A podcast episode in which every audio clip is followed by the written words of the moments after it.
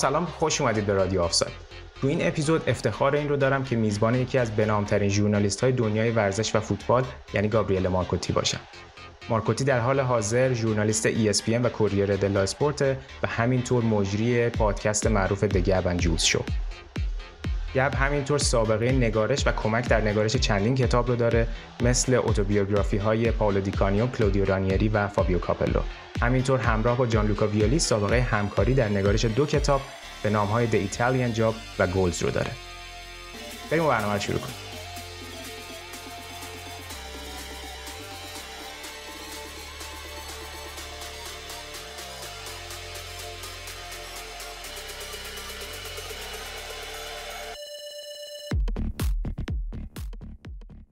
به یک مصاحبه دیگه در رادیو آفساید خوش اومدید. فوق‌العاده هیجان زده هستم که امروز یکی از ژورنالیست‌های مورد علاقه‌ام در برنامه حضور داره، گابریل مارکوتی. سلام گاب، ممنون از اینکه دعوت ما رو قبول کردی و خیلی خوش اومدی. سلام، خوشحالم که اینجا هستم. ممنونم از لطفت. ممنونم، خوشحالیم که تو رو اینجا داریم.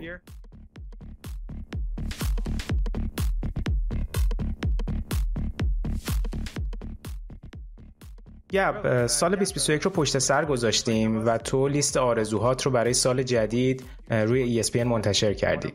یکی از آرزوهات مربوط میشه به سوپر لیگ که موضوع مورد علاقه ما تو پادکستمون هم هست. بذار این آرزو رو برای شنونده ها بخونم. آرزوم اینه که دیگه سر و کله سوپر لیگ اروپا و هوادارانش پیدا نشه و به فکری عمیق و طولانی فرو برن. خب من میدونم که این آرزوته، ولی اگه بخوایم واقع بینانه به این موضوع نگاه کنیم، فکر می‌کنید چه اتفاقی در امسال میتونه برای سوپر لیگ بیفته؟ با توجه به اینکه دادگاه عدالت اروپا قراره پرونده شکایت سوپر لیگی ها از یوفا رو بررسی کنه و چند روز پیش هم مدیر باشگاه دورتموند در مصاحبه با بیلد گفته بود که هنوز پروژه سوپر لیگ روی میزه.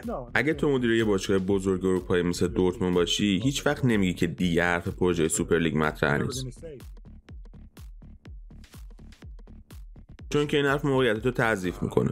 فکر کنم همیشه باید به خاطر داشته باشیم که تهدید سوپر لیگ همیشه از طرف باشگاه‌های بزرگ اروپایی به عنوان ابزاری برای مذاکره، گرفتن منفعت بیشتر در مسابقات اروپایی و ایجاد توازن قدرت در مقابل یوفا مورد استفاده قرار گرفت.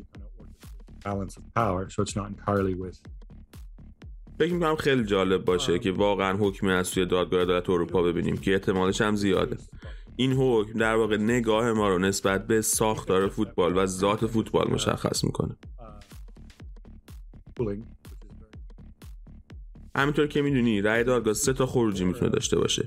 یا دادگاه میتونه شکایت رو کلا قبول نکنه و هیچ حکمی صادر نکنه. ذهن بدبینانه من این رو میگه که در حال حاضر این اتفاق واقع بینانه ترین خروجی میتونه باشه، با توجه به اینکه همزمان اتفاقات دیگه‌ای هم در جریانه و یه دادگاه سیاسیه.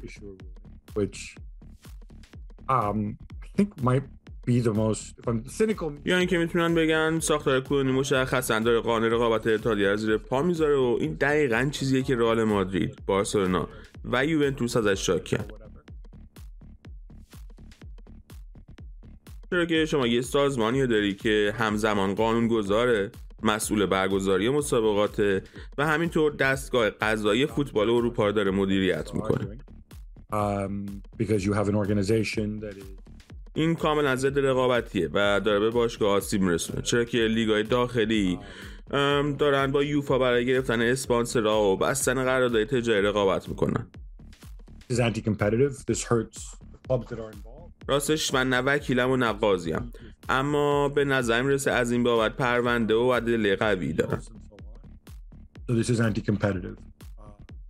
یا اینکه همه چی میتونه برعکس بشه و دادگاه ممکنه بگه آره این ساختار ناقض قانون رقابت آزاده، ولی اینجوری نگاه کنیم میبینیم مدارس دولتی هم ناقض قانون رقابتن، سازمان‌های خدمات درمان عمومی دارن این قانون رو نقض میکنن، حتی ارتش ناقض قانون رقابته. من مثلا الان نمیتونم ارتش خصوصی خودم رو تأسیس کنم و تانک بخرم و مانور بذارم. حتی میتونیم بگیم سیستم‌های بانکی، بازار انرژی، بازار گاز، همه دارن قانون رقابت آزاد زیر پا میذارن.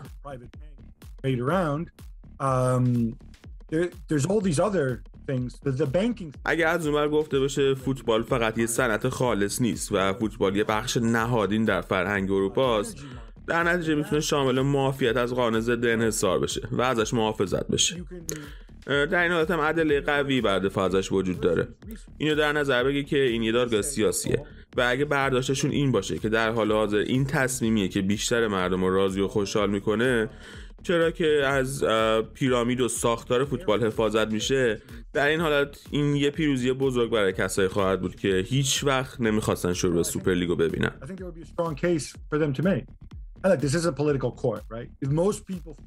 به همین دلیل فکر میکنم تصمیم گیری دادگاه خیلی مهمه. البته مطمئن نیستم که آیا تا این حد پیش میرن اصلا یا نه. درسته دادگاه باید مستقل باشه، ولی در نهایت این دادگاه از خیلی از دادگاه‌های دیگه اتفاقا سیاسی تره. یادمون باشه پروژه سوپر لیگ هیچ وقت یه پروژه بریک اوی برای کاملا مستقل شدن نبوده. اگه با سوپر لیگ یا صحبت کنی اونا نمیگن که ما کلا می‌خواستیم کنار بکشیم و فقط کار خودمون رو بکنیم.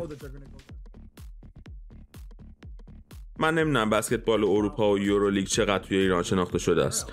حدس میزنم خیلی شناخته شده نیست و دنبال کردنش هم رایج نباشه. ولی توی اسپانیا خیلی بزرگه و اتفاقی نیست که رئال مادرید بخشی از اونه.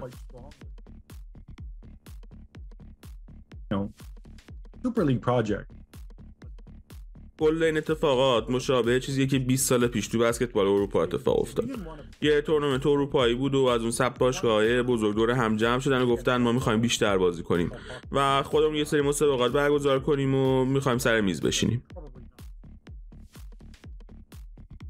برای یه سال اونا کاملا کنار کشیدن و دو تا جام اروپایی مجزا همزمان با هم برگزار شد.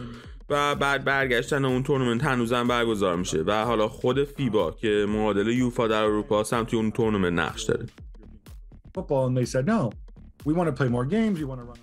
این چیزیه که سوپر لیگ هم میخواستن که مسابقاتی رو تشکیل بدن که مدیریت و اجراش به عهده خودشون باشه و تصمیم گیرنده باشن و همزمان حمایت یوفا رو هم داشته باشن. مثلا یوفا تصمیم بگیره اون 5 تا تیم دیگه کدوم تیم‌ها باشن و یوفا بیاد مثلا قانون‌گذاری مسابقات یا بخش قضاییش رو به عهده بگیره، ولی در نهایت این باشگاه‌ها از سهام‌دارای اصلی مسابقات باشن. پس در نتیجه خیلی کارآفرینی جدیدی نمی‌خواستیم وسط شکل بگیره. در نتیجه کلاً این یه داستان دیگه است که به نظر میرسه کامل مورد بررسی قرار نگرفته. برای همین همونطور که گفتم رای دادگاه اگه امسال صادر بشه خیلی حیاتیه. Which obviously you would need to sift through as well because that's a whole other level. It's kind of an intermediate level from the two extremes that I described. So yeah, it's going to be pretty critical if they come to a verdict this year. نکات خوبی بود. اگه به عقب برگردیم و به اتفاقی که در زمان اعلام تشکیل سوپر لیگ افتاد فکر کنیم، در اون حالت به نظر دایا مدیران اون باشگاه واقعا می‌خواستن این پروژه رو با جدیت آغاز کنن یا این فقط یک طرحی بود برای انجام یک مطالعه امکان سنجی تا ببینن واکنش هواداران و رسانه‌ها به این موضوع چیه، واکنش یوفا چیه و در نهایت به خواستشون برسن و این پرونده رو به دادگاه بکشونن. نه، من فکر می‌کنم واقعا می‌خواستن اجراش کنن. اصلا نحوه اعلام و اجراشو کنار بذاریم که واقعا فاجعه بود. بسیار بد برنامه‌ریزی شد و بد هم ارائه شد. در توزیع شرط کنی خودشون خیلی بد عمل کردن. در جلب رضایت عمومی بسیار بد عمل کردن و کاملا محاسباتشون از واکنش‌ها اشتباه بود. من فکر نمی‌کنم فقط وسیله برای مذاکره بود، چون که 48 ساعت قبل اعلام پروژه آندرا آنیلی رئیس اتحادیه باشگاه‌های اروپا و یکی از زینف‌های سوپر لیگ و اعضای اون اتحادیه گفت که ما با هم به تفاهم رسیدیم توی ماجرای فرمت جدید چمپیونز لیگ و باید به نفعش رأی بدیم و ازش حمایت کنیم. این حرکت واقعا طرح خوبی نبود. اگه میخوای برنامه خوبی بریزی باید اونو بر اساس نظر عمومی پیش ببری. آنیلی اخیراً به این موضوع اشاره کرد. پرس هم بارها اینو بهش اشاره کرده که این اتفاق ضروریه، چون که کل سیستم الان به هم ریخته. همه سیستم دارن ضرر میدن و سیستم دیگه پایدار نیست و همینطور میگن که دیگه بچه‌ها و جوونا فوتبال تماشا نمیکنن.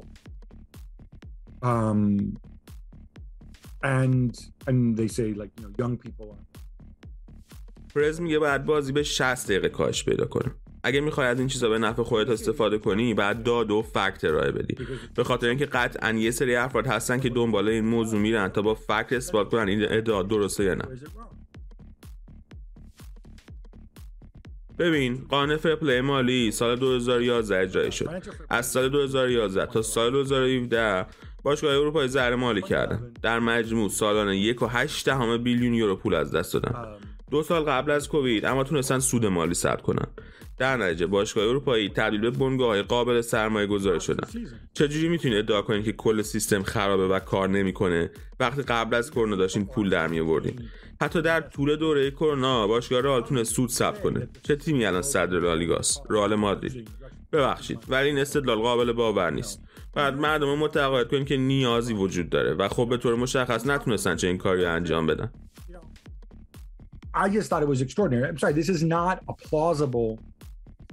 این چیزایی که شما میگین مثلا بچه‌ها ویدیو گیم بازی میکنن و این حرفا، چیزیه که هر کسی ممکنه بیاد بدون اینکه بدون چه خبره و مدرکی داشته باشه مطرح کنه. برین مدرک رو داده بیارین. میگن که رفتن تحقیقات انجام دادن. باشه، قبوله. به من نشون بدین که افراد زیر 25 سال و زیر 18 سال فوتبال تماشا نمیکنن یا پولی روی فوتبال خرج نمیکنن. هیچ وقت هیچ مدرکی ارائه ندادن. فقط در این مورد به صورت مداوم حرف زدن. ولی فکر کنم نتایج چند تا نظرسنجی در این مورد رو منتشر کردن. درست میگم؟ ولی اون نظرسنجی که بهش استناد میکردن که نظرسنجی فیفا هم بود کاملا اشتباه ازش برداشت کرده بودن. من فکر کنم این مشکل سازه. ببین من موافق بازار آزادم. توی بازار آزاد اگه تو در حال از دست دادن پول و سرمایه باشی، کاری که باید بکنی اینه که یا درآمدت رو افزایش بدی یا بیای از هزینه‌هات کم بکنی. مشکل کم کردن هزینه تو فوتبال اینه که کار خیلی سختیه و یه سری هوادار داری که برمیگردن میگن برو با امباپه قرارداد ببند یا با هالند قرارداد ببند و از این حرفا.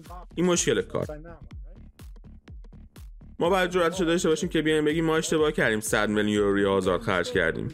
ما اشتباه کردیم وقتی اون دستمزد زیاده به رمزی دادیم. شاید بعد بیایم بگیم حتی در مورد کیس رونالدو هم اشتباه کردیم، چرا که اصلا به مدل تجاری ما نمیخورد این کار. باید جرأت گفتنش رو داشته باشی، هزینه‌ات رو کم کنی یا اگه تواناییشو داری بری درآمدت رو افزایش بدی. ولی حتی توی برنامه‌شون و حتی توی برنامه‌ای که برای فرمت جدید چمپیونز لیگ ریختن، چجوری درآمدشون افزایش میدن و افزایش تعداد بازی‌ها. نیاز اقتصاددان باشه بفهمی این تفاوت افزایش درآمد با بیشتر بازی کردن اتفاقاً کمتر و کمتر میشه. آره، اصلا بیایم هر روز بازی کنیم. درسته، در طول زمان باعث افزایش درآمد میشه. ولی در مجموع، در صدر جهانی بر اساس میانگین هر بازی پول از دست میدیم. That was really bothered me, right? Think back to their original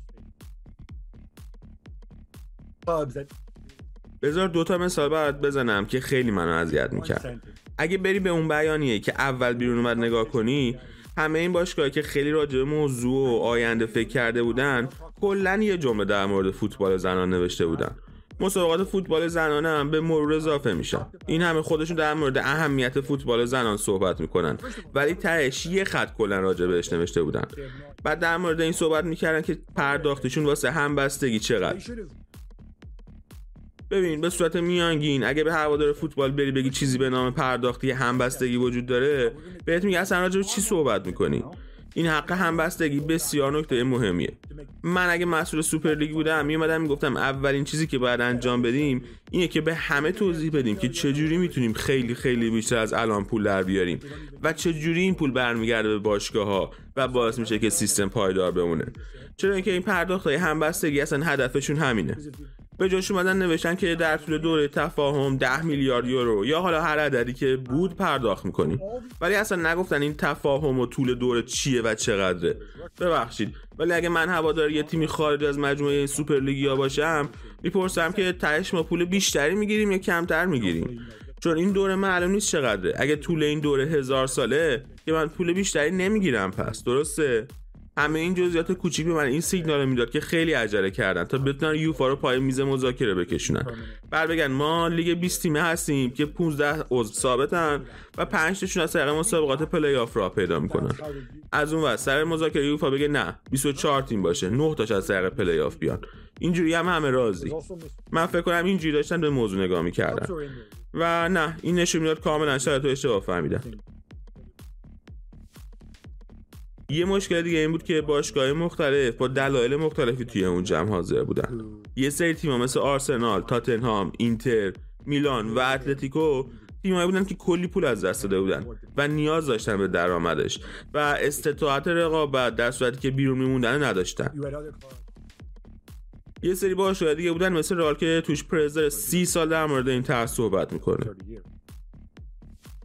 یه سری باشگاه دیگه بودن مثل یونایتد و لیورپول که اصلا خیلی نیازی هم به این داستان نداشتن ولی مالکینشون دوست داشتن پول بیشتری در بیارن، چون مالکین حقیقی داشتن که این وسط نفع شخصی میبردن.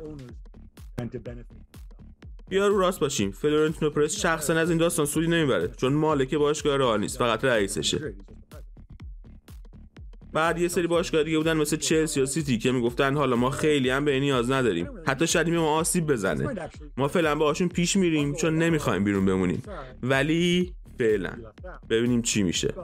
و اصلا غافلگیر کننده نبود وقتی دیدیم این دوتا باشگاه اولین باشگاهی بودن که به محض عوض شدن جهت باد از اون گروه اومدن بیرون.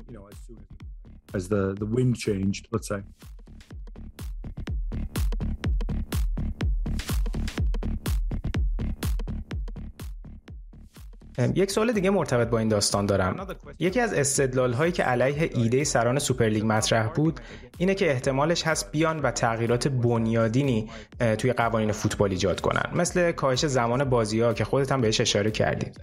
اما خب ما همین الانش هم دیدیم که مثلا وار به فوتبال اضافه شده و قانون گل زده در خانه حریف تو مسابقات اروپایی برداشته شده. تغییر دیگه‌ای که بر اساس گفته آیفاب ممکنه اتفاق بیفته اینه که قانون 5 تعویض دائمی بشه. نظرت در مورد این تغییرات و به خصوص قانون 5 تعویض چیه؟ What is your opinion on that and specifically about this 5 substitute rule? Personally I'm in favor of the 5 substitution rule. من شخصاً موافق دائمی کردن قانون 5 تعویض هستم.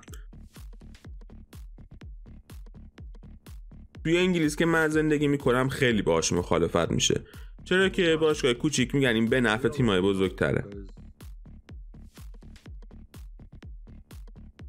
من دو مورد در مقابل این حرف میتونم بیان کنم. مورد اول اینه که این قانون چند وقت توی لیگ‌های معتبر اروپایی از زمان پاندمی داره استفاده میشه، پس میتونیم تو همین جای تحقیق بکنیم ببینیم اینه درسته یا نه. Look at the big clubs, they dominate less than before. و میبینیم که واقعا خیلی به نفع تیمای بزرگ نیست. حتی میبینیم تیمای بزرگ کمتر از قبل قدرتشون به بقیه غالبه. پس این حرف خیلی بی‌موردیه.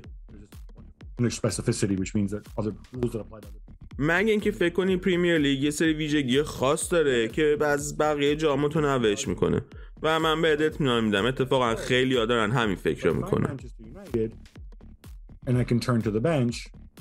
مورد دیگه اینه که مخالفین میگن مثلا من اگه منچستر یونایتد یا لیورپول باشم و بعد به نیمکت ذخیره‌ام نگاه کنم میبینم که مینامینو رو دارم، کرتیس جونز هست، اوریگیو ژوتا هم روی نیمکتن و خب این خیلی بهتر از شرایطیه که مثلا برنی روی نیمکت ذخیره‌اش داره.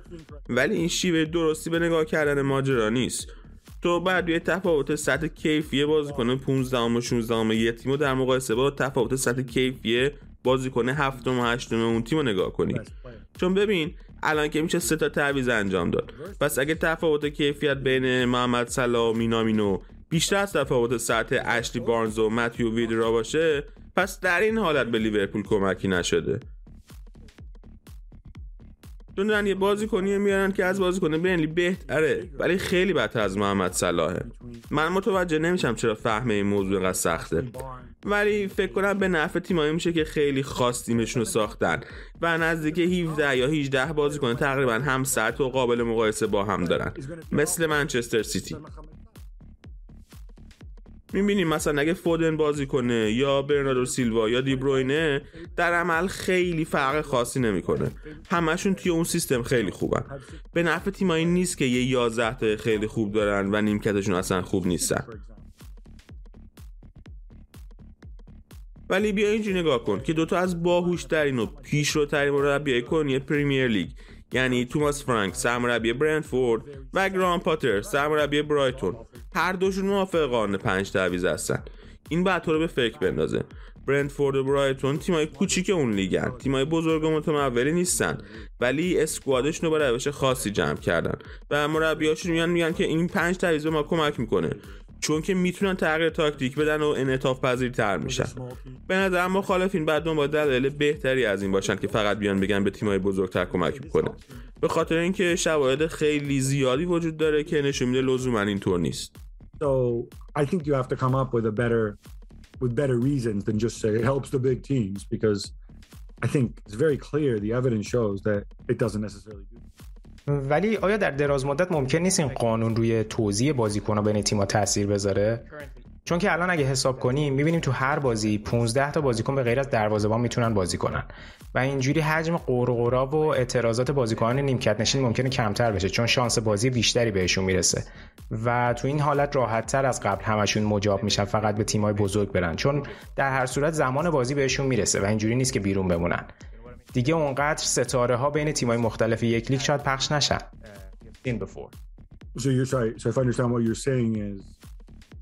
اگه درست متوجه شده باشم منظورت اینه که به خاطر اینکه یه بازیکن کماکان شانس اومدن به زمین رو توی یه باشگاه بزرگ داره، در نتیجه خیلی براش چیز عجیبی نیست که تو اون باشگاه بزرگ باشه ولی روی نیمکت بشینه. با تمام احترام فکر می‌کنم این خیلی استدلال نامتعارفیه و خیلی هم دور از ذهنه. ببین تو فوتبال همه دوست دارن بازی کنن. من 25 ساله اطراف فوتبالیستام. بعضیا فقط پول براشون مهمه. بیشترشون به بازی کردن اهمیت میدن. اگه تو برات بازی کردن مهم باشه، اینکه 10 دقیقه آخر بازی وقتی 4-0 مقابل یه تیم پایین جدولی جلو هستی و بیای توی زمین خوشحالت نمیکنه. و من فکر میکنم این حس خیلی از بازیکن‌ها باشه. بازیکن‌ها احمق نیستن. بازیکن‌ها توی یه باشگاه متوجه میشن که کدومشون بخشی از برنامه باشگاه و مربیان و جایگاه خودشون رو متوجه میشن. برای بازیکن‌های با سن پایین‌تر یکم متفاوته البته، چون که فقط دنبال موقعیت هستن. ولی اگه تو بازیکنی باشی که در وسط مسیر حرفه‌ای هستی و به عنوان بازیکن فیکس خیلی مداوم بازی نکنی، اون 5 دقیقه و 10 دقیقه خیلی فرقی ایجاد نمی‌کنه برات. نظرت برای اینکه تو باشگاه بمونی یا بری تغییر نمیده. اتفاقا تو رو ترغیب میکنه دستمزد کمتری بگیری ولی بری یه باشگاه دیگه بیشتر بازی کنی. من فکر کنم نکته اصلی متمایز کننده اینه. درسته.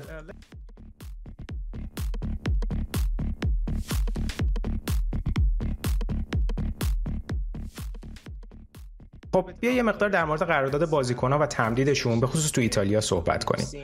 طی فصول اخیر دیدیم که چندین بازیکن تو سال آخر قراردادشون برای تمدید با باشگاه دچار مشکل میشه، مثل دوناروما، هاکان، کسیه، اینسینیه و اخیراً هم پائولو دیبالا. به نظرت دلیلش اینه که بازیکن‌ها و ایجنتاشون حریص شدن یا واقعاً این بازیکن‌ها شایستگی دریافت مبالغ درخواستیشون رو دارن؟ من فکر کنم دو تا جواب به سوال در مورد اینکه آیا شایستگی دریافتش رو دارن میشه داد. اول اینکه تو هر چقدر که بتونی چونه بزنی و بگیری همون قدم شایستگی دریافت و مبلغو داری. این یه جواب استاندارده و اگه این روی کردت باشه طبیعیه که با توپ پر و دست بالا وارد مذاکره بشی تا بتونی به اون مبلغ مورد نظرت برسی. ولی همه تیم‌ها اینقدر پول ندارن و همه تیم‌ها شرایط یکسان ندارن. برای همین فکر می‌کنم بعد بازیکن‌ها بر اساس ارزشی که میتونن برای باشگاه مورد نظرشون خلق کنن ارزیابی و قیمت گذاری بشن. برای مثال توی کیس جیجی دوناروما میلان یه سقف مشخص تعیین کرد و یه جورایی به دوناروما گفت که میدونیم داری بلوف میزنی، توی دروازه‌بانی. بیشتر تیم‌های سطح 1 اروپا دروازه‌بان خوب خودشونو دارن. دیدیم که در نهایت رفت به پاریس تا به صورت چرخشی با کیلور ناماس بازی کنه. پول خیلی زیادی نسبت به آخرین پیشنهاد میلان که ردش کرد در نمیاره. میلان یه جایگزین براش آورد که داره بهش حدود 1/3 چیزی که به دوناروما می‌خواست بده پرداخت میکنه یا حتی شاید هم کمتر. در حقیقت هزینه آمورتیزیشن مایک منیان و دستمزدی که به منیان میدن کمتر از چیزیه که میلانیا می‌خواستن به دوناروما بدن. در نتیجه الان میشه گفت هم پول ذخیره کردن هم یه سرمایه دارن توی دروازه. حالا نمیخوام بگم منیان از دوناروما بهتره، چون من خودم ایتالیایی‌ام و دوناروما تو قلب من جایگاه ویژه‌ای داره. ولی الان میلان با منیان داره برای اسکودتو قهرمانی می‌جنگه. اگه اتفاقای احمقان تو بازی با اسپتزیا نمی‌افتاد که الان اصلا صدر جدول بودن. خب پس این نشون میده منطقی عمل کردن. یه سقف و لیمیت گذاشتن و بهش پایبند موندن. It made sense. We put a limit, you stick to it. مشابه اتفاقی که برای چالهان اوغلو افتاد. میدونم که هاکان برای اینتر خیلی خوب عمل کرده، حتی بهتر از اون چیزی که من خودم توقع داشتم. هاکان پیشنهاد میلان رد کرد چون پیشنهاد اینتر 1 میلیون یورو بیشتر از میلان بود. اما خب میلان اومد یه ارزش مشخص گذاشت روش و محاسبه کرد که اگر بیایم x میلیون یورو بیشتر بهت بدیم با یه قرارداد 3 ساله، 2 سال بعد دیگه نزدیک 30 سالگیته و بعد تصمیم بگیریم که بفروشیمت یا با تمدید کنیم. حقوقت هم در حدیه که هیچ باشگاه خارج از انگلیس به جز باشگاه تاپ نمیتونن مشابهشو بهت پرداخت کنن. تو اون سن رئال و بایرن هم که سراغت نمیان.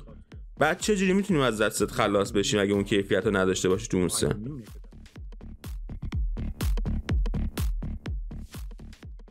تا آخر قراردادت با حقوق بالا رو دستمون میمونی. در نتیجه گفتن این مبلغ ارزش چیزیه که تو میتونی به تیم ما اضافه کنی. من فکر کنم این روی کرد درستیه، ولی خب دردناکه. تو مورد دیبالا رو هم مطرح کردی. میبینی که باشگاه متوجه شد این پولا و هزینه ها درست نیست. از سال 2018 که حالا همزمان رونالدو اومد یوونتوس، پائولو دیبالا بیشتر از 50% بازی‌های یوونتوس توی لیگ رو به عنوان بازیکن فیکس شروع نکرده. به طور میانگین کمتر از 1 گل توی هر 3 بازی به ثمر رسونده. آره میدونم کار اصلیش گل زنی نیست، ولی حالا در همین حد هم آمار فوق‌العاده‌ای نداره و حالا داره قراردادی رو طلب میکنه که بر اساس گزارش‌های موجود که فکر میکنم قابل اعتمادم هستن توش 8 میلیون یورو درآمد خالصه بعد از مالیات میخواد و 2 میلیون یورو هم بندایی هستن که به راحتی توی 2 فصل اول قراردادش میتونه بهشون برسه. و به صورت اتوماتیک این مبلغ به قرارداد 2 سال آخر قراردادش هم اضافه میشه. باید برای کسایی که توی انگلیس و با ذهنیت پوند در هفته دستمزد مقایسه میکنن بگم که 10 میلیون یورو در سال میشه حدود 305,000 پوند در هفته. بذارین ازت بپرسم، ممکنه جوابشو بدونی اگه توییتمو خونده باشی. میدونید چند تا بازیکن توی انگلیس از مزدشون بیشتر از این عدده؟ Let me ask you this. And you might know if you saw my tweet, but آره راستش خوندم توییتت رو. 6 تا بازیکن، فقط 6 تا بازیکن، 4 تاشون برای منچستر یونایتد بازی میکنن. از این لحاظ منچستر باشگاه خوبی هم نیست که بخوایم به عنوان مدل این وسط ازش استفاده کنیم. یکی دیگه‌شون لوکاکوئه که خب میدونیم تازه از اینتر رسیده و مهاجم مرکزیه و بین فوتبالی‌ها هم بحثه که کار درستی بوده یا نه آوردنش با این مبلغ. و بازیکن دیگه کوین دیبروینه است. با تمام احترامی که باید دیبالا قائلم، اول بعد بگم دیبروینه تقریباً 2 ساله داشت، نه که پایان قراردادش بیفته توی 30 و خورده 1 سالگی. و بعد اینکه دیبالا دیبروینه اصلا در یک سطح نیستن و همینطور منچستر سیتی باشگاهی با کلی منابع مالی و اوضاع مالی بهتر نسبت به یوونتوس که مالکش میتونه پول خرج کنه. پس این وسط با این مبلغ درخواست داریم راجع به چی صحبت میکنیم اصلا؟ دیبالا ناراحته چون فکر میکرده که توافق کردن سر این عدد. به نظرم یوونتوس هیچ وقت نباید موافقت میکرد، البته اگه اصلا موافقت کرده باشه قبلا. و الان دارن کار درستی انجام میدن و دارن نگاه میکنن ببینن اصلا توی چه وضعیتی هستن و چقدر میتونیم به این بازیکن بریم توی این موقعیت، چقدر استطاعت داریم اگه یو توی 4 تیم بالای و لیگ نباشیم. من فکر میکنم حق دارن. اگه دیبالا الان بره توی بازار و ایجنتش بره در باشگاه مختلفو بزنه، من از خودم میپرسم کدوم باشگاه هستن که بگن آره پاولو بیا ما بهت سال 10 میلیون میدیم. نه جدی واقعا کنجکاوم بدونم. حالا البته از یونایتد باید این پولو بده، خیلی منطقی پشت خرج کردناشون نیست، ولی حداقل الان میدونیم بازیکن هجومی به اندازه کافی دارن که نیاز به دیبالا نداشته باشن. منچستر سیتی هم که قطعا نمیاد این پولو بده. چلسی هم که کلی بازیکن تو خط هجومیش داره، دیگه کجا بره؟ بره آرسنال. آرسنال به اندازه کافی توی اون پست بازیکن جوون خوب و با کیفیت داره و الان هم نمیرن یکی رو بیارن این همه بهش پول بدن چون بعد از داستان اوبامیانگ دست گرفته باشن. رئال مادیدم که وینیسیوس داره و امباپه هم در نزدیکی پیوستن بهشونه. این وسط نیازی به دیبالا ندارن. تازه هالند هم میخوان بگیرن و بنزما رو هم دارن. بارسلونا هم که اصلا پول نداره. تو اتلتیکو مادیدم که گریزمن و ژائو فلیکس و کره ها هستن. فکر می‌کنی میان این وسط بیشترین دستمزد تیمشون رو به دیبالا بدن؟ قطعاً نه. پس کجا می‌خوای بری؟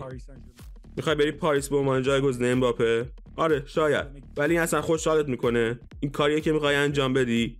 در نتیجه من اگه جای یووه بودم اتفاقا سر این موضوع خیلی ریلکس برخورد میکردم. دستمزد 10 میلیون یورو بعد از کسر مالیات برای دیبالا میشه تقریبا 20 میلیون یورو هزینه برای یووه.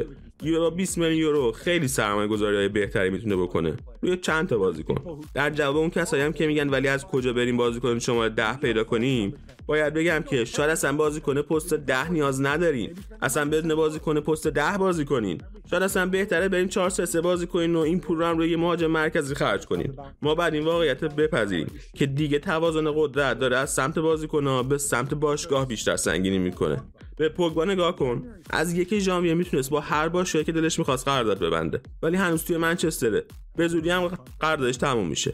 ولی یونایتد استرس نداره و ریلکس نشسته. تازه نشون داده که هم پوگبا و هم لینگارد دارن بلوف میزنن. چلسی رو ببین، چلسی هم داره همین کارو با رودیگر و کریستنسن انجام میده. باشگاه میگه من به اندازه‌ای که ارزش داری بهت پول میدم. در نتیجه من فکر میکنم این یه موازنه در این قدرت چونه زنی بین بازیکن و باشگاه اتفاق میفته که خوبم هست. اینجا 2 تا سوال دارم.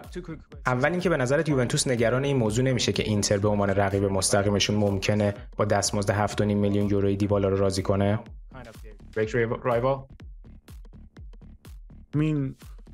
اول اینکه باید فرض کنیم که دیبالا حاضره با همین دستمزد کنونیش توی یوونتوس راهی اینتر بشه که میشه 30% کمتر از مبلغ درخواستی جدیدش از یووه. نه، من شخصا فکر میکنم در این حالت یووه نیاز نداره کاری کنه که جلوی دیبالا رو بگیره. اگه توی 3 سال و نیم گذشته اینتر اومده بود دیبالا رو گرفته بود، حتی به یووه کمک کرده بود. نه جدی میگم، طبیعیه که دیبالا گزینه جذابیه، ولی الان شرایط بعد اینجوری پیش بره که دیبالا بگه من از دست یوونتوس انقدر عصبانی‌ام که حاضرم پول کمتری بگیرم و از یوونتوس هم جدا بشم.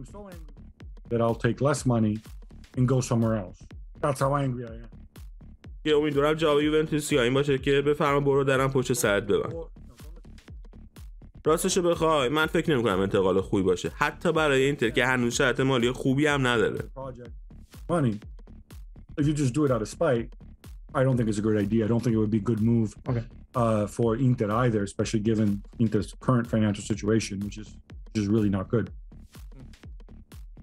تحلیل درستیه. یه سوال دیگه دارم از منظر نفع باشگاه. اگه بازیکن‌ها تا پایان قراردادشون با باشگاه بمونن و با استفاده از قانون باسمن به عنوان بازیکن آزاد جدا بشن، دیگه باشگاه نمیتونن از فروش بازیکن سود سرمایه‌ای ثبت بکنن و اگه تعداد اینجور بازیکن افزایش پیدا کنه، آیا این قضیه کمی کار رو برای باشگاه پیچیده نمیکنه یا فکر میکنی کلاً مدیریت دستمزدها براشون مهمتر از این موضوعه؟ ببین، اون ثبت سرمایه‌ای که ازش صحبت می‌کنی فقط ارزش‌های دفتری هست که کمک می‌کنن یکم حسابا جلوی کسایی که خوب بلد نیست حسابو تفسیر کنه موجه جلوه کنن. که البته امیدوارم آدمایی که بلد نیستن سرمایه‌گذار نباشن.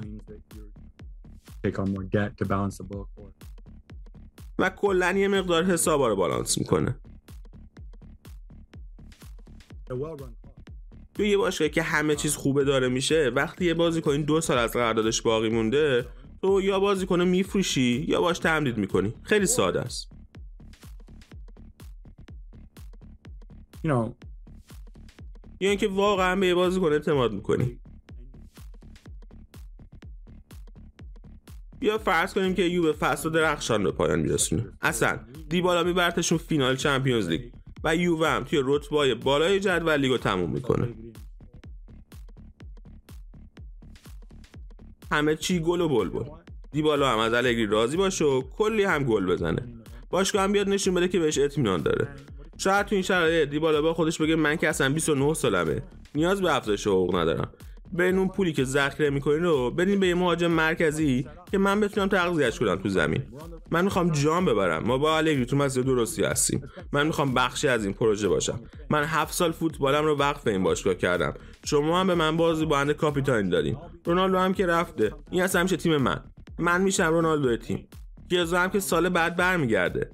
ببین اینا همشون آدمن دیگه. آره درسته، یه سری بازیکن هستن فقط با پول انگیزه میگیرن، بعضی هم نه، ولی من اگه مدیر باشگاه باشم دوست دارم بازی کنی با این رویکرد نسبت به موفقیت داشته باشم تو تیمم. تیم‌های بزرگ مثل یووه نباید اینجوری باشن که از رفتن یه بازیکنشون مثل دیبالا به خاطر 1 میلیون دستمزد بیشتر بترسن. ببین تهش اینو در نظر بگیر، با تمام احترامی که براش دارم، ولی داریم درباره دیبالا صحبت می‌کنیم، درباره امباپه و هالند که صحبت نمی‌کنیم. داریم درباره پائولو دیبالا حرف میزنیم. من فکر کنم مردم هنوز تو اون فضای ذهنی قبلی نسبت به دیبالا گیر کردن، یعنی چیزی که در زمان جوونیش فکر می‌کردیم تبدیل میشه بهش. به نظر من که باید یووه جدی باشه، به خودش باور داشته باشه، تیمو دوباره بسازه، از شر این قراردادهای بزرگ احمقانه که بستن خلاص بشن. اخیراً تو یه مقاله نوشتم فکر کنم حدود 9 تا بازیکنشون این فصل یا فصل بعد قراردادشون تمومه. تیمتون رو با جوونا بسازین، از دست این قراردادهای بزرگ خلاص کنین خودتون رو.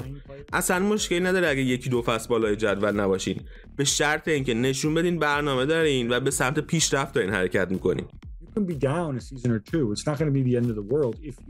دیگه بهانه اینکه الان رونالدو رو داریم بعد حتما ببریم رو هم ندارید. ببین بعد از کالچوپولی یووه به سری آ برگشت، سوم شدن.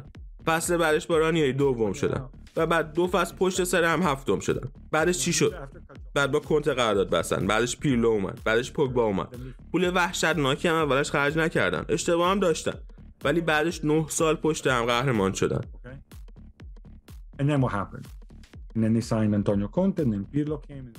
این تیم موفق از دل تیمی در اومد که 2 سال پشت هم هفتم شده بود.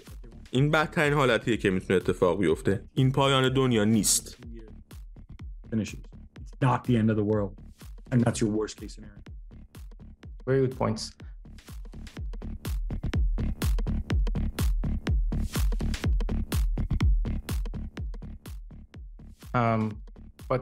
در مورد فصل یوونتوس چی فکر میکنی؟ فکر میکنی میتونن سهمیه بگیرن؟ اگه آره اون موقع کدوم یکی از 4 تیم اول کنونی تو سری آ جاشو به یوونتوس میده؟ من انتظارشو دارم که یووه توی 4 تا تیم قرار بگیره و فکر میکنم آتالانتا باشه که سهمیه رو از دست بده، ولی فکر کنم 50-50 باشه. شاید هم ناپولی باشه.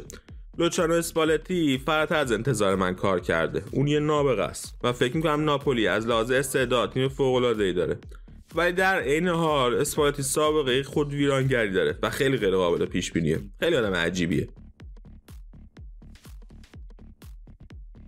در نتیجه چنین چیزی میتونه اتفاق بیفته، ولی من اگه جای یووه باشم رسیدن به 4 تیمو خیلی بدیهی و ساده فرض نمی‌کنم، ولی میتونم خودم رو راحت توی یه موقعیت خوبی قرار بدم که با لغزش احتمالی آتالانتا یا ناپولی بتونم توی 4 رده اول قرار بگیرم. ناپولی are going to falter and then I can move into the top 4. جالبه که ببینیم چی میشه. نظر در مورد شرایط لاتزیو و روم چیه؟ رقابت سنگینی تو بالای جدول در جریانه. این دوتا تیم اول فصل سرمربیشون رو عوض کردن، ولی شرایط تیمیشون از فصل پیش بهتر نشده. فکر میکنی که چه کار باید میکردن که شرایط بهتری داشته باشن؟ What could they have done better do you think?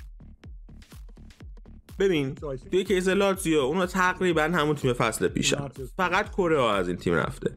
فکر کنم اونا به خاطر شیوه بازی رفتن سراغ ساری، ولی بعد از حدود 5 سال یا حالا یادم نمیاد دقیق چند سال 3 دفعه بازی کردن زیر نظر اینزاگی و حالا تغییر به سیستم 4-3-3 خیلی تغییر بزرگیه و زمان میبره تا نتیجه بده.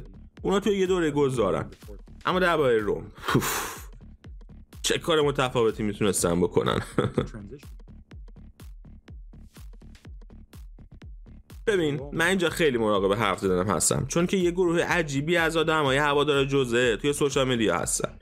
معمولاً برخوردای عجیبی از سمت هوادارهای مسی و کریستیانو می‌بینیم، ولی فکر کنم سومین گروه بزرگ بعد از هوادارهای این دو نفر هوادارهای جوزن.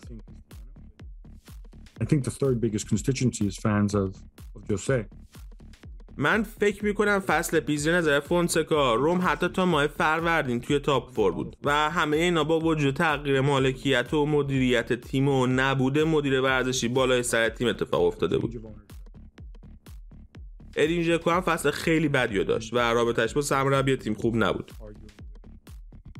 تازه زانیولو هم که مصدوم بود تقریبا نبود و چندین مصدومیت جدی دیگه هم توی ترکیب اصلی داشتن. بعد از اون در نهایت توی رتبه 7 لیگو تموم کردن. البته به نیمه نهایی لیگ اروپا هم رسیدن، چیز کمی نیست. این تیمای بزرگی تونستن توی اون راه شکست بدن. این فصل فکر کنم اونا جزو 5 تیمی هستن که توی اروپا بیشترین خرج رو توی تابستون داشتن. توی سری آ که بیشتر از همه خرج کردن و خب مورینیو رو آوردن و کلی هم پول دارن بهش میدن. مورینیو و یه رکورد خوبی از موفقیت با خودش به همراه داره. باشگاه هم وقتی مربی رو میاد عوض میکنه هدفش نه که مربی جدید بهتر از مربی قبلی عمل کنه. حالا مورینیو میگه کار من نمیشه توی بازی کوتاه 6 ماه قضاوت کرد و داره تیمو برای آینده میسازه. اما من فکر میکنم نمیشه همش این حرفو زد که حتما یه دلیلی داشته ما فصل پیش هفتم شدیم، باید خرج کنیم تا شرایطو درست کنیم. هر کسی میتونه بیاد این حرفو بزنه، ولی ما رفتیم تو رو آوردیم چون تو آقای خاص هستی. من نمیخوام بشنم که هی یکی بگه باید پول خرج کنیم. این حرف از دهن آدمای متوسط بیرون میاد.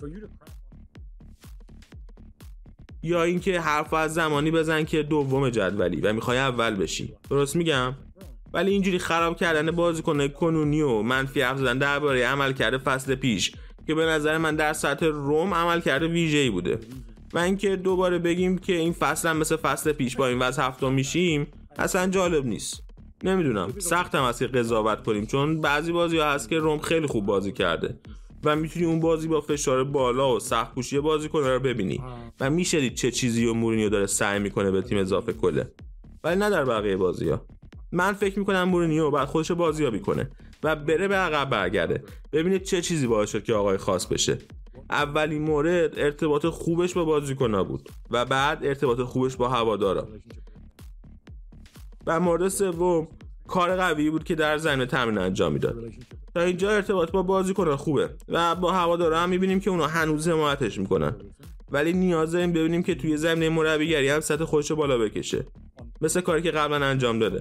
اگه این کارو بکنه و نشون بده که داره تیمش خوب عمل میکنه و به سمت رسیدن به 4 تیم بالای جدول حرکت کنه، اون موقع مدیریت هم میبینه که میشه بودجه و سرمایه بیشتری برای این آدم اختصاص داد.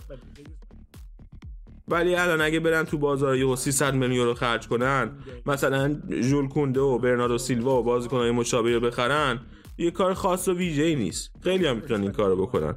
به خاطر همین من فکر کنم فعلا زمان میبره. تا حالا چیزای خوبی هم نشون داده، ولی جدا از اونها خیلی جا برای کار وجود داره.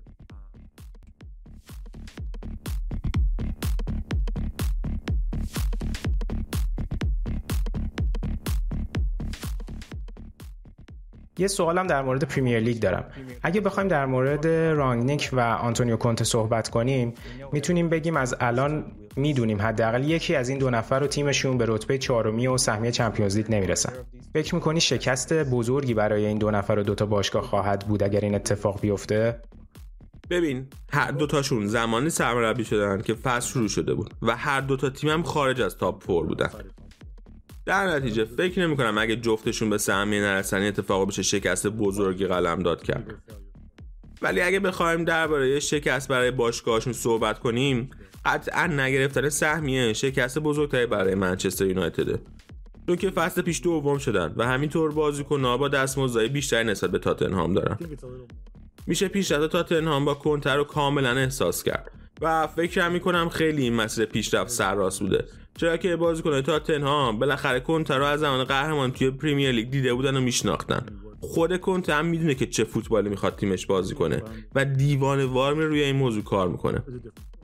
ولی رانگنیک با داستان متفاوتی وارد منچستر شده. رانگنیک اسم بزرگی برای من و توه و همینطور برای کسایی که فوتبال آلمان و کلا فوتبال اروپا رو جدی‌تر دنبال میکنن. اما هوادارهای عادی یا حتی بازیکن‌های متوسط منچستر ممکنه با خودشون بگن من مربی رو توی بازی چمپیونز لیگ دیدم؟ نه. از بایرن اومده؟ نه. پس اصلا این بابا کیه؟ و بعد متوجه میشن کلا 2 تا یه 10 اخیر سرمربی بوده. بعد میرسه به شیوه و فلسفه بازیش. دلیل موفقیتش توی هوفنهایم و لایپزیگ و شالکه سیستم پرسینگش بوده. خب اسکواد یونایتد اصلا برای این کار ساخته نشده. ما از همون اول که اومده بود دیدیم وقتی میخواست اون سیستم 4-2-2-2 معروفش رو بازی کنه، نیاز داشت که 4 نفر خط جلوش دیوانه وار برن و از یک سمت به سمت دیگه زمین برن و پرس کنن. چجوری میخوای از رونالدو بخوای که این کار بکنه؟ منظورم نیست که رونالدو تنبله، رونالدو عالیه ولی سنش بالا رفته. قاعدتا مربی نمیخواد رونالدو تو این سن تو بازی 50 تا استارت بزنه، چون دیگه وقتی توپو داشته باشه خسته است. برای اینکه این سیستم رو بخوای بازی کنی نیاز داری فول بک های هجومی با کیفیتی داشته باشی.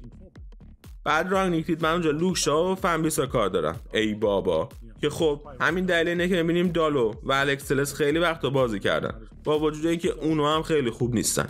در نتیجه با همه این حرفا فکر می‌کنم از منظر دو تا باشگاه نرسیدن به سهمیه شکست بزرگتری برای یونایتد باشه. شاید اونا باید بعد از رفتن سولشر یکی می‌آوردن که توی کوتاه مدت و در لحظه میتونست براشون موثر باشه و تیمو به تاپ فور برسونه و بعداً باشگاه ترک کنه، به جای اینکه کسی رو بیارن که دید بزرگتر و بلند مدت تری داره مثل رانگنیک.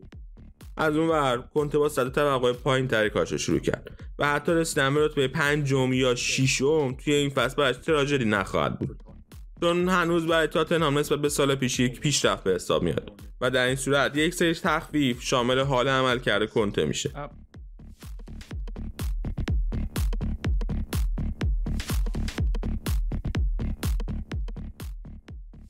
آخرین سوالم در مورد جانلوکا ویالیه.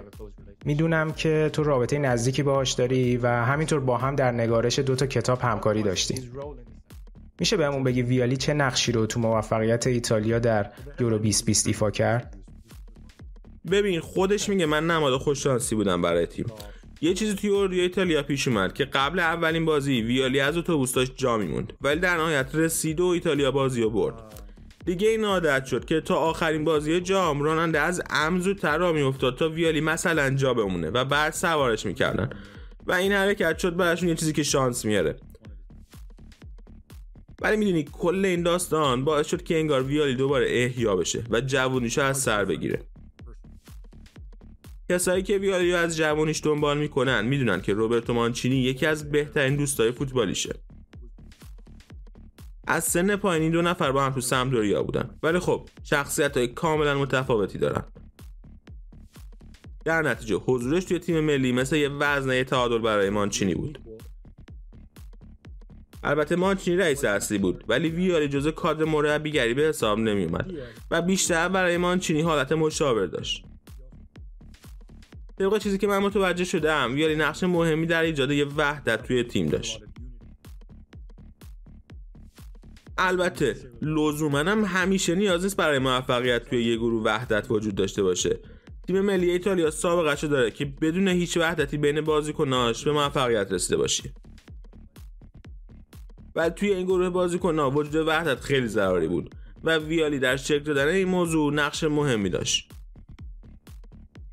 مانچینی از من یادم درونگرا و عملگراست، ولی از اونور ویالی بیشتر برونگراه و همین باعث شد که این دو نفر همدیگر رو به خوبی کامل کنن.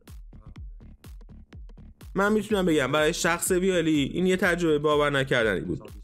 ویالی خودش دوست نداره داستان مرزیش و مبارزه توصیف کنه، از کلمه سفر استفاده میکنه. سفری با یک همراه و همدم که خب البته یک کاشون همراه وجود نداشت،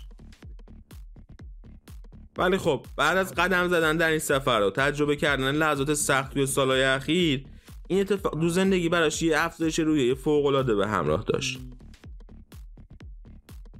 عضوی از تیم بودن در این ماجراجویی و در نهایت یک پایان خیلی خوب. در نتیجه فکر کنم با راه و روش خودش نقش خیلی مهمی رو توی این تیم ایفا کرد. و میتونم بگم هر چقدر ویالی برای این تیم تلاش کرد، از اون طرف این آیدی برای خودش خیلی بیشتر بود. خیلی جالب بود واقعا. امیدوارم ویالی رو روی نیمکت ایتالیا تو جام جهانی 2022 بتونیم ببینیم. خیلی ممنونم ازت گپ، واقعا از این گفتگو لذت بردم. مطمئنم شنونده هامون هم لذت خواهند برد. افتخاریه برای ما که بتونیم تو آینده بازم تو رو توی برنامه‌مون داشته باشیم. حتما با کمال میل. خوشحال میشم دوباره توی برنامه‌تون حضور داشته باشم. خیلی ممنونم. ممنون از زمانی که برای ما گذاشتی.